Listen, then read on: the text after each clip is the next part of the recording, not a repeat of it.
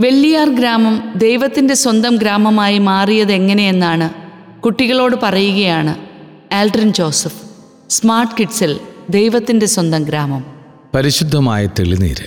അതാണ് കളകളമൊഴുകുന്ന വെള്ളിയാറിന്റെ മനോഹാരിത.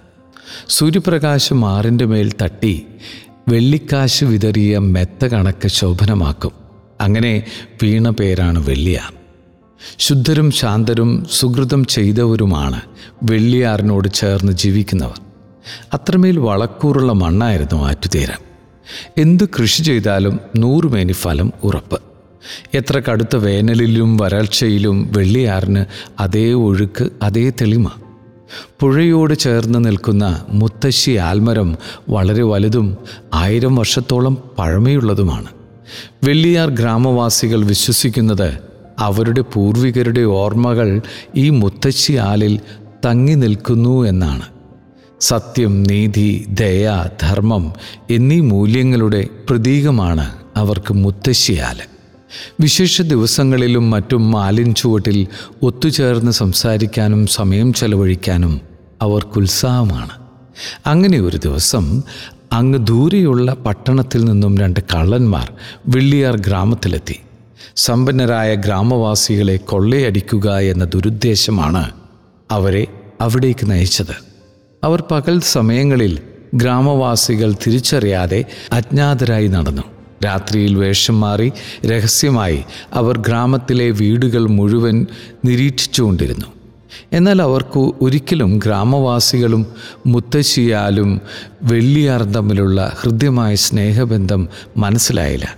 കാരണം ആ അജ്ഞാതവാസത്തിൽ ഒരിക്കൽ പോലും കള്ളന്മാർ വെള്ളിയാർ അടുത്തേക്കോ മുത്തശ്ശി ആലിനോ അടുത്തേക്കോ പോയിരുന്നില്ല. അങ്ങനെ ഒരു ദിവസം അവർ തക്കം പാർത്തിരുന്ന് ഗ്രാമവാസികളുടെ കണ്ടുവച്ച മുഴുവൻ വീടുകളും കൊള്ളയടിച്ചു. കളവ് മുതലുമായി വെട്ടം വീഴുന്നതിനു മുമ്പ് വെള്ളിയാറിന് അക്കരെ കടന്നു രക്ഷപ്പെടാനായി അവർ ഓടി. മുത്തശ്ശി ആലിന്റെ വഴിയാണ് അവർ ഓടിയത്. എന്നാൽ ആലിന്റെ പരിസരത്ത് കടന്നതും അവർക്ക് വല്ലാത്ത ക്ഷീണം അനുഭവപ്പെട്ടു. ചാക്കിൽ കെട്ടി മുതുകത്ത് വെച്ച കളവ് മുതലിന് വല്ലാത്ത ഭാരം. ക്ഷീണിച്ചു തളർന്ന അവർ ആലിൽ അന്തിയുറങ്ങുന്ന മൂങ്ങയും ഉപ്പനും മൂളുന്ന ശബ്ദം എങ്ങും മുഴങ്ങുന്നു. പുറത്തു കടക്കാനാവാത്ത വിധം എവിടെയോ അകപ്പെട്ടതുപോലെ. പുറത്തു കടക്കാനാവാതെ ശരീരവും മനസ്സും തളർന്ന അവർ അങ്ങനെയിരുന്നു. ആ രാത്രിയിൽ ഉപ്പന്റെയും മൂങ്ങയുടെയും ശബ്ദം മാത്രമല്ല ആരൊക്കെയോ ശരീരത്തിനുള്ളിലിരുന്ന് സംസാരിക്കുന്നത് പോലെ തോന്നി. തങ്ങൾ ഇത്രയും നാൾ ചെയ്ത എല്ലാ തെറ്റുകളും മോഷണങ്ങളും കൊള്ളയും മനസ്സിലേക്ക് ഓടി ഓടി വരുന്നു. പൊന്നും പണവും സമ്പത്തും നഷ്ടമായവരുടെ നിലവിളികൾ കണ്ണുനീർ. ഇതുവരെ തങ്ങൾ കൊള്ളയടിച്ചവരെക്കുറിച്ച് അവർ ചിന്തിച്ചിട്ടില്ല. എന്നാലിപ്പോൾ അവരുടെ മനസ്സ് കുറ്റബോധം കൊണ്ട് വിങ്ങാൻ തുടങ്ങി. ആ രാത്രി മുഴുവൻ മുട്ടിമേൽ നിന്ന് ശിരസ് നിലത്തുകുത്തിയ അവർ വിലപിച്ചു. ചെയ്ത തെറ്റുകളെയെല്ലാം ഓർത്ത് അവർ ആ രാത്രി അനുദപിച്ചു. മനസ്സ് ശാന്തമായി. എപ്പോഴാണ് ഉറങ്ങിപ്പോയതെന്ന് അറിയില്ല. രാത്രി ആരൊക്കെയോ തട്ടി വിളിക്കുന്ന ശബ്ദം കേട്ട് അവർ കണ്ണു തുറന്നു. ഗ്രാമവാസികളാണ്. അവർ വെള്ളവും ഭക്ഷണവും അവർക്ക് നൽകി. മനസ്സിന് ഇതുവരെ ഇല്ലാത്ത ശാന്തിയും സംതൃപ്തിയും.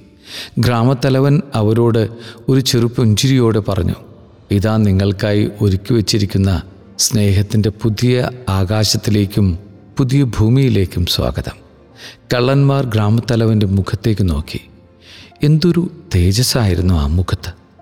കള്ളന്മാർ രണ്ടുപേരും ആ പുതിയ സുഹൃത്ത് വലയത്തിലേക്ക് ചേരുകയും അവരെപ്പോലെ നല്ല മനുഷ്യരാവുകയും ചെയ്തു. അവരെല്ലാവരും പല സ്ഥലങ്ങളിൽ നിന്നും അവിടെ കുടിയേറിയവരാണ്. വെള്ളിയാറും മുത്തശ്ശിയാലും അവർക്ക് വേണ്ടത് നൽകി അവരെ ശുദ്ധീകരിച്ചു. ജീവന്റെ സമൃദ്ധിയിലേക്ക് നയിച്ചു. വെള്ളിയാർ ഗ്രാമത്തിലെത്തുന്ന എല്ലാവരും അവരെങ്ങനെ ജീവിക്കുന്നവരാണെങ്കിലും ദൈവചൈതന്യം നിറഞ്ഞ് പുതിയ ജീവിതത്തിലേക്ക് പ്രവേശിക്കും. അതാണ് പതിവ്. അങ്ങനെ വെള്ളിയാർ ഗ്രാമം ദൈവത്തിന്റെ സ്വന്തം ഗ്രാമമായി മാറി.